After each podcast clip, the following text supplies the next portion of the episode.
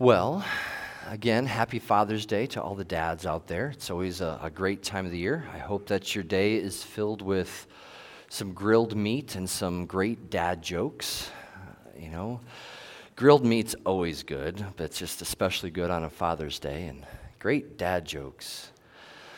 Now, I know some of you are thinking that's an oxymoron, but it really isn't. Uh, they're, they're wonderful things because, I mean, dads have this uncanny ability to see what's obvious and what's right in front of them and bring humor into the situation. Or practical in that way.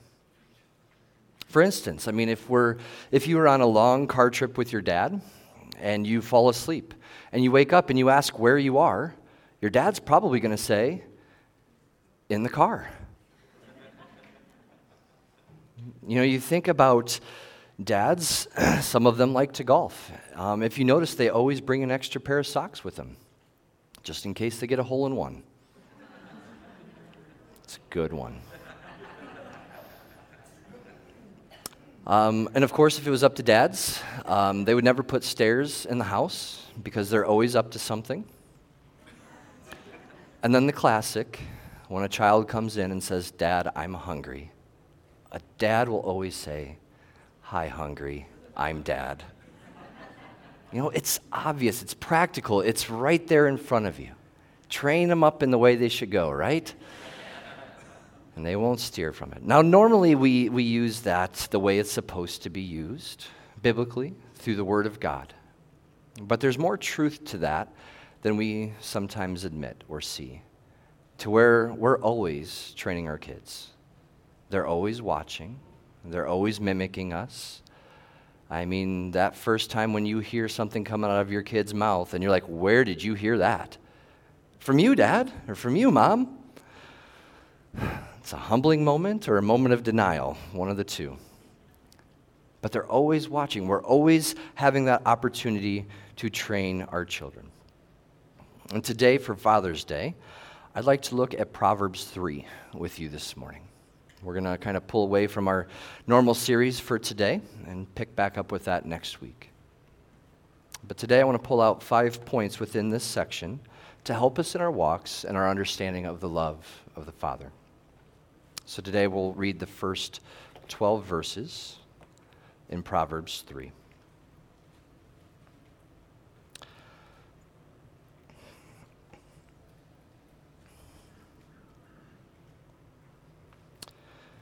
Beginning in verse 1.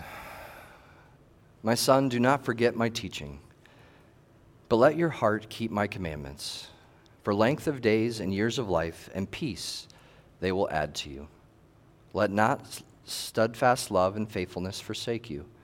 Bind them around your neck, write them on the tablet of your heart, so you will find favor and good success in the sight of God and man.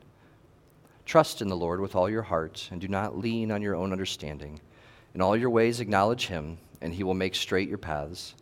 Be not wise in your own eyes. Fear the Lord and turn away from evil. It will be healing to your flesh and a refreshment to your bones. Honor the Lord with your wealth and with the first fruits of all your produce.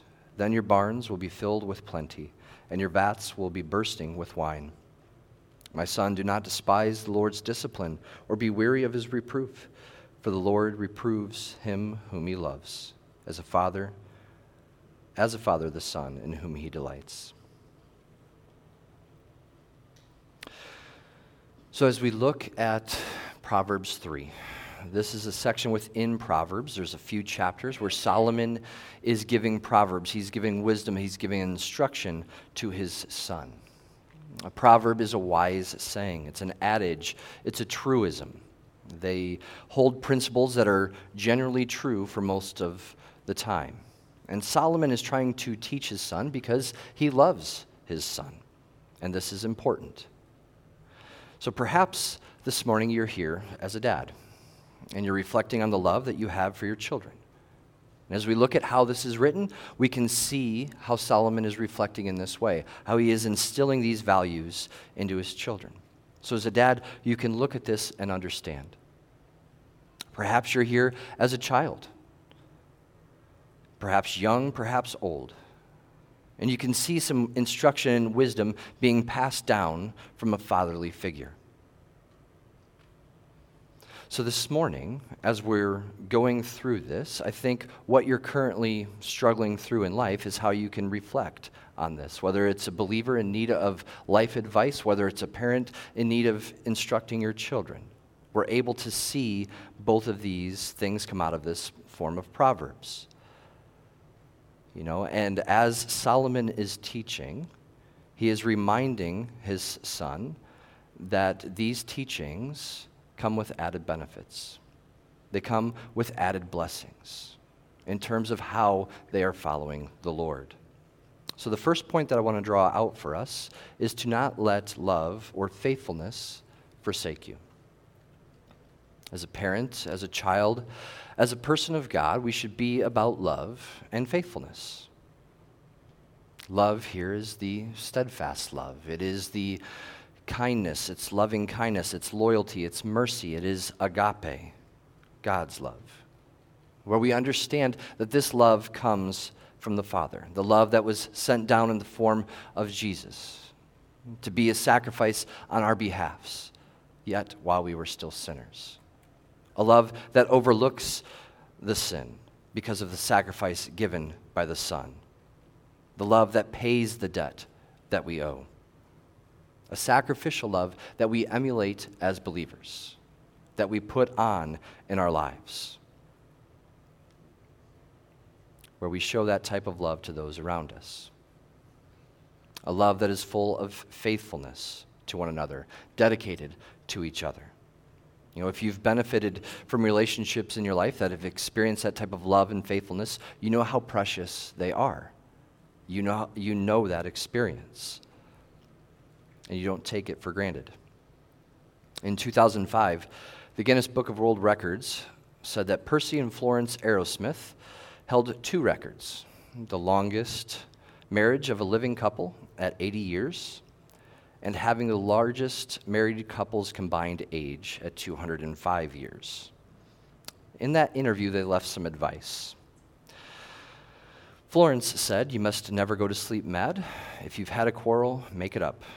Never be afraid to say you're sorry.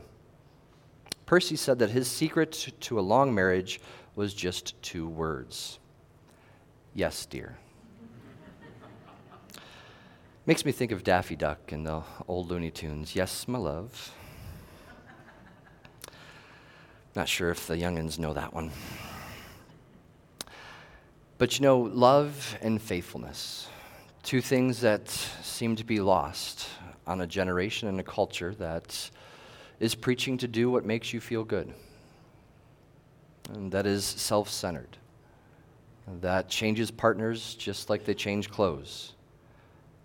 So, parents, strive to instill the values of love and faithfulness into your children. Model it for them. Allow them to see it so that they can mimic. Allow it to be lived out in your life where our love and our faithfulness stem from the understanding that we get from our Savior, where we're loving with God's love, the agape love, where we are experiencing the faithfulness that He has to His promises. We're invested into His Word, and we know what those are. And this leads us to the second point uh, trusting in the Lord with all your heart. Now, this is found in verse 5 and 6, where it says, Trust in the Lord with all your heart and do not lean on your own understanding. In all your ways, acknowledge him, and he will make your paths straight. Now, because we know the love of God, we trust him with all our hearts. We, we believe wholly on him and his ways. We're not depending or leaning for support on our own ways of understanding. Now, there's definitely dangers where we can fall into those areas, where we're leaning on our own ways, where we can find ourselves doing this in life because struggles happen, because hardships happen, and we fall back into those habits to try to escape. If we struggle with that, go back up to the first point understanding the love that we have from God, understanding the sacrifice that Jesus made for our sakes. You know, the point of trusting the Lord with all your heart goes to the study of His Word, where we're leaning on His ways because we understand what the ways of God are. We're spending that time in His Word. Proverbs 28 26 says, Whoever trusts in his own mind is a fool, but he who walks in wisdom will be delivered. And again, this is tough because there's a lot of life circumstances that can happen, that can rock our faith for a time being. You know, it could be as simple as a traffic delay, a canceled flight. It could be something serious like a diagnosis, a death in the family, something that shakes us a little bit. You know, when those things happen, do we try to move forward in our own understanding? Are we seeking God's understanding? Are we seeking for Him to lead us in all of our ways? You know, I, have found in the middle of that type of a struggle, um, even if you're even if you're confused, even if you are struggling to find belief, a strong footing, continue to say that I trust in you, Lord. Continue to say it until you believe it because you know trusting in the Lord is the truth. That's the right way. Even through those hard times, it continues to point your mind back to Him. And that's the important thing. But many times, it's very hard to do that with the things that are going around. As you continue to rest on Him and bring Him into those situations, you will experience and see how He makes your ways straight. Not free from suffering, not free from pain, but straight. There's a big difference of what we expect versus what God gives. You know, and I think there's a little caveat that needs to be added in here. You know, in, in our culture, in our society, not being able to get that $6 Starbucks drink is not a form of suffering for the Lord. It is first world inconveniences at times. Understanding where the Lord is in our life and leaning on His ways. You know, because even when there is suffering, even when there is hardship, there is grace and mercy that can be found within those things.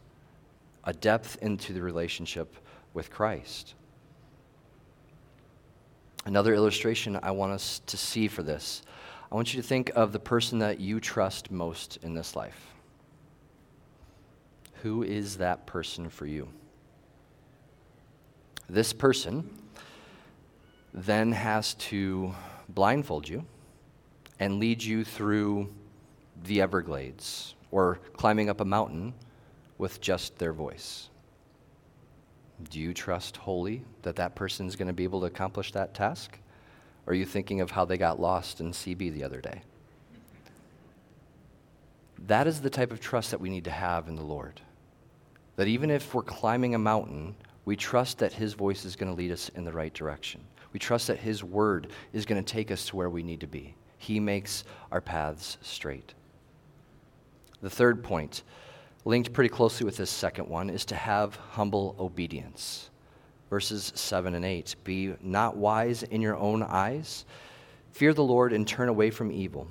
It will be healing to your flesh and refreshment to your bones.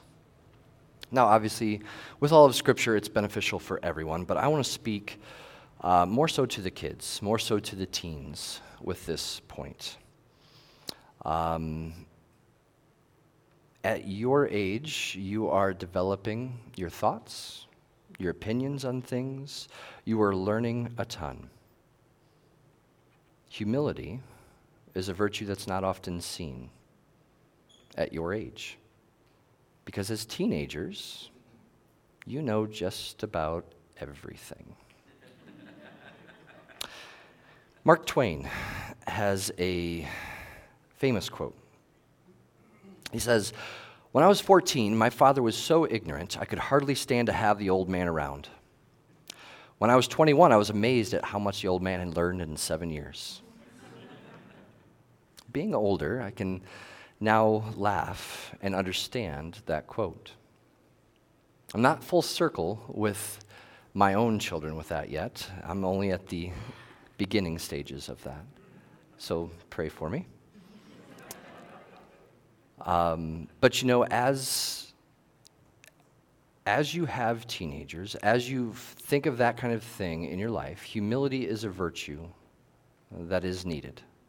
Um, humility is not, it's where you are not proud, you're not arrogant, but you recognize authority. You recognize that God is above you in every area of life. And there are times, yes, that you're going to be tempted that you think you know everything. There's always more that you can learn. There's always more depth that you can go to. You know, this life is going to have evil at every turn, opportunities to turn away from God. This nation, in many ways, is turning away from God in its systems, in its choices, and what it's pushing. As believers, we are to fear the Lord and to turn away from the evil that is around us. And as the word says, it will, bre- it will be a form of healing as we do this. Resting in the Lord brings healing, it improves our health. So we want to follow the paths which He has for us. And again, those will still have hardships, those still will have trials, they will have suffering. But compared to the consequences and evils of this world, it is nothing to compare. He is the way, the truth, and the life. He is the one that we must humbly obey. Now, the fourth point is to be generous. Looking at verses 9 through 10. Honor the Lord with your wealth and with the first fruits of all your produce. Then your barns will be filled with plenty, and your vats will be bursting with wine. Now, as believers, we have the understanding that everything is the Lord's, whether we have a lot in life or a little. We are to honor the Lord with what we've been given. We are to give a tithe, a tenth, a portion back to Him. This way to look at life acknowledges God's hand in everything that you possess. Giving is the one area where God says to test him. Malachi 3:10 says, "Bring the full tithe into the storehouse, that there may be food in my house, and thereby put me to the test," says the Lord of hosts, "if I will not open the windows of heaven for you and pour down for you a blessing until there is no more need." Now this verse doesn't mean if you write a check to the church you're going to win the lottery. But instead, as you tithe, as you give back to God, you understand the blessings of being generous, that it is better to give than to receive. Understanding, too, that everything has, that we have comes from God, where God has blessed us to be a blessing. Whether that's with financial means, whether that's with the salvation that we've received, the Word of God that we have. We are to be a blessing to those around us, and we are to be generous with what the Lord has given. We are to honor the Lord with our wealth. Even if your kids are making a few dollars in allowance, teach them the important value of giving to others, of tithing, whether that's to a church or to others in need as they see it. Teach them to have eyes, to have compassion and empathy for others because it's going to be very countercultural to a world that is self focused, material focused, consumer driven.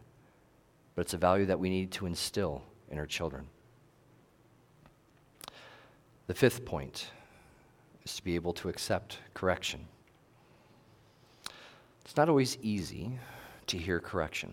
It's not always easy to say when you've done something wrong. If someone tries to correct us, many times we can resist that. We can make excuses or defend our actions. But this verse here says, do not despise. So don't, don't look down on, don't reject, don't treat something with contempt, regard it as worthless or distasteful. The weary term there is about having your patience, your tolerance exhausted. It's about being tired, it's about lacking strength you know, weariness, despising. These are terms of how we are not to respond to the Lord's correction. Because to bring everything full circle, the Lord reproves, He disciplines, He corrects those whom He loves. This lesson begins and ends with the love of God, the steadfast love of God. To correct the child is a parent's responsibility. It's something that we all must do to train them up in the way that they should go. But you look at the issues that we face as parents today.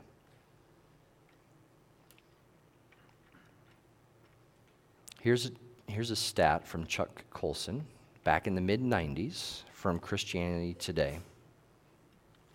He said, with divorce and dual careers, parents spend about 40% less time with their children than parents did a generation ago. And that was in the mid 90s. Last year, there was an average study that's done in several countries. In America, moms will spend about two hours a day with children.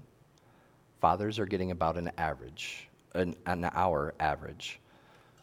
So, in the average day of being awake for 12 to 14 ish hours, one to two hours are spent with our kids, training them, investing in them, correcting them, instructing them. One to two hours. And you know, sometimes it's difficult to be able to see grace in bad things, in hard things. But I think that we, as parents, as a church, began to see changes happen with COVID. To where, as we became more isolated, more remote, families started interacting more again. So, as I see what's happening on with our economy, maybe a recession isn't the worst thing that can happen. A time to dial back from all the materialism and the consumerism, and a time instead to focus on instructing our kids in the way that they should go. To raise them with the values of maybe not chasing after a dollar, but chasing after the Lord. Now, obviously, I don't want people to go hungry, and I know that times are going to be difficult. But again, a lot of that can be first world privileges.